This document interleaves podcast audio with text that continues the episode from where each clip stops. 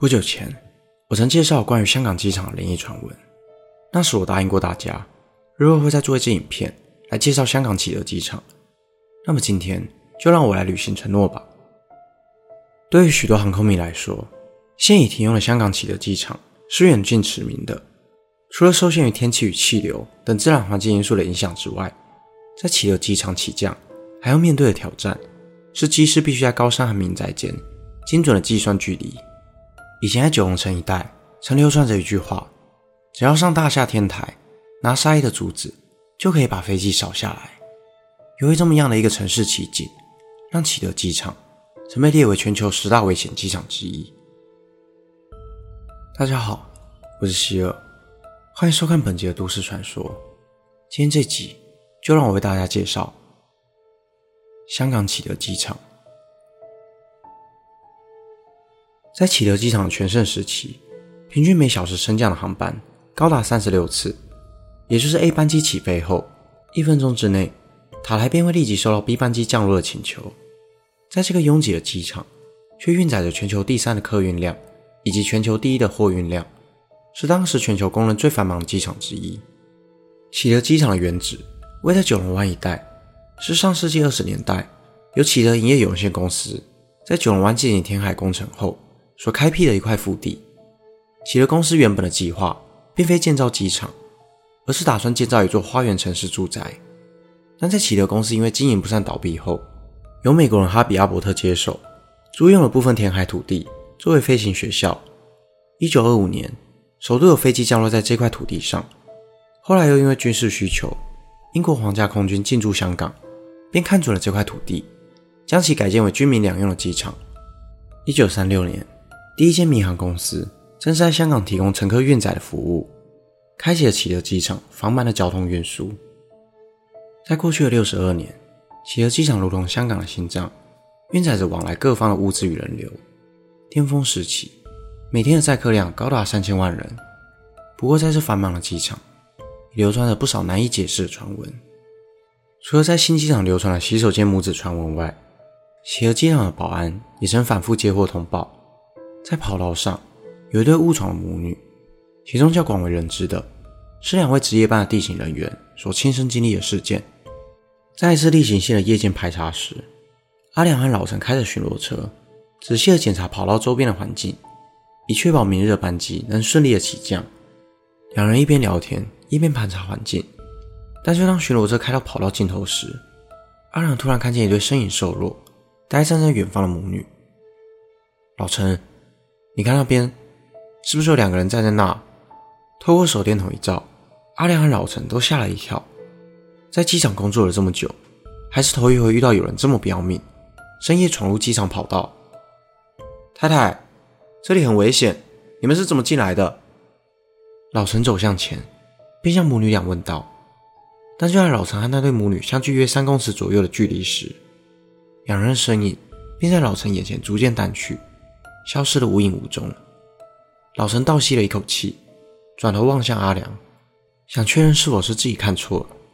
但阿良也是一脸惊恐的看着刚刚所发生的一切。而夜晚的机场跑道中，只剩下海风、微弱的灯光以及惊魂未定的两人。相似的诡异人影也出现在启德机场各处，更是许多地勤人员间口耳相传的故事。在机场附近。有条自黄大仙贯穿机场大渠，渠上有座相接机场与后勤维修区的桥梁，被称之为内河桥。或许是和民间信仰中的奈何桥发音相似，让其蒙上了一片神秘的色彩。据传，在气候不佳或是人员精神状况不好时，总会有位身穿唐装的女子出现，守护着驾驶安全。最后一名保安在夜间巡逻时，车外浓厚的雾气导致视线不佳。加上连夜加班，使得保安拖着疲惫的身躯开着巡逻车，终于结束了一天的工作，准备返回维修区时，沉重的眼皮却不禁让他昏昏欲睡。但就在恍惚之际，突然有一位身穿唐装的女子站在路中央，冷冷地看着他。情急之下，保安急忙踩住刹车，随即破口大骂：“大姐，搞什么鬼啊！站在路中，差点就撞上了。”不过他话还没说完。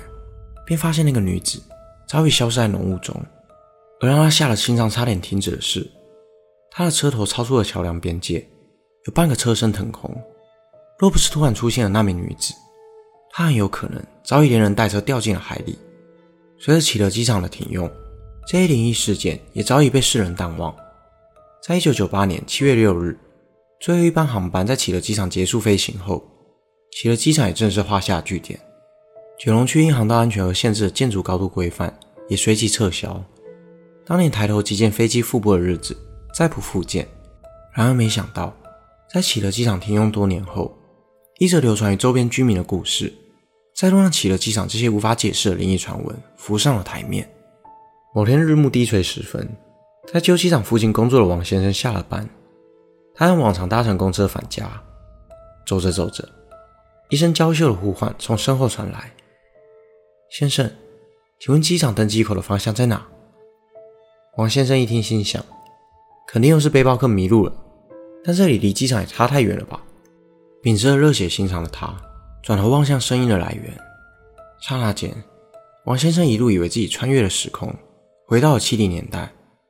因为眼前这名清秀的女子，穿着一身复古的墨青色长袍，乌黑亮直的长发披在瘦弱的肩上，手上还提着旧式的皮箱。我想去机场，去美国找我丈夫。请问机场从哪边走呢？王先生搔了搔头，唉，现在过去肯定是塞车的。我带你去坐机场巴士吧。女子不停地点头道谢，但在步行途中，女子轻笑着：“现在人啊，真懒惰，这么近的路程也要坐巴士。”王先生困惑地看向女子：“哪里近，老太太？现在过去机场不塞车都得要一个半小时。”女子望向怀中的链表，惊慌地说：“那可不行啊，我的班机在一小时后起飞。奇怪了。”那时送丈夫去搭机，不就在这里吗？怎么才几年的时间，说变就变？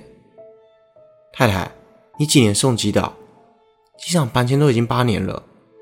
女子语带哽咽的回道：“一九六三年啊，那年她说要去美国做生意，后来新闻说甘乃迪被刺杀，商界一片混乱，也都没有他的消息。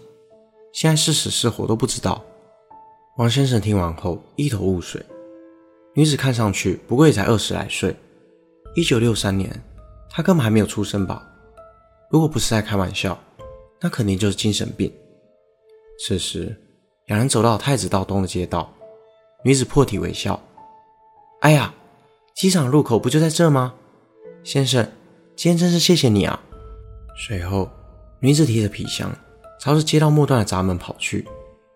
王先生望向被铁链封锁的闸门。上头还挂着禁止进入的标语。当他正要阻拦女子时，竟然看到女子直奔紧闭的闸门，像透明人一样穿透了进去。临走前，还不忘回头向王先生挥手道别。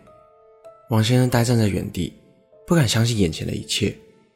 这是他人生第一次被鬼问路。企鹅机场因为其特殊的地理位置与航道，被评为全球最危险的机场。但相较于其他同等运输量大型机场，企鹅机场空难件数比例其实并不高，除了修建时期与二战被日军占领时空袭所造成的大规模伤亡以外，企鹅机场所发生过的意外屈指可数。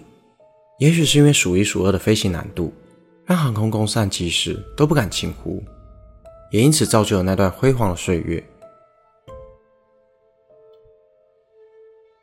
本期的内容就到这里，如果想看更多都市传说系列的影片，欢迎订阅我 YouTube 频道。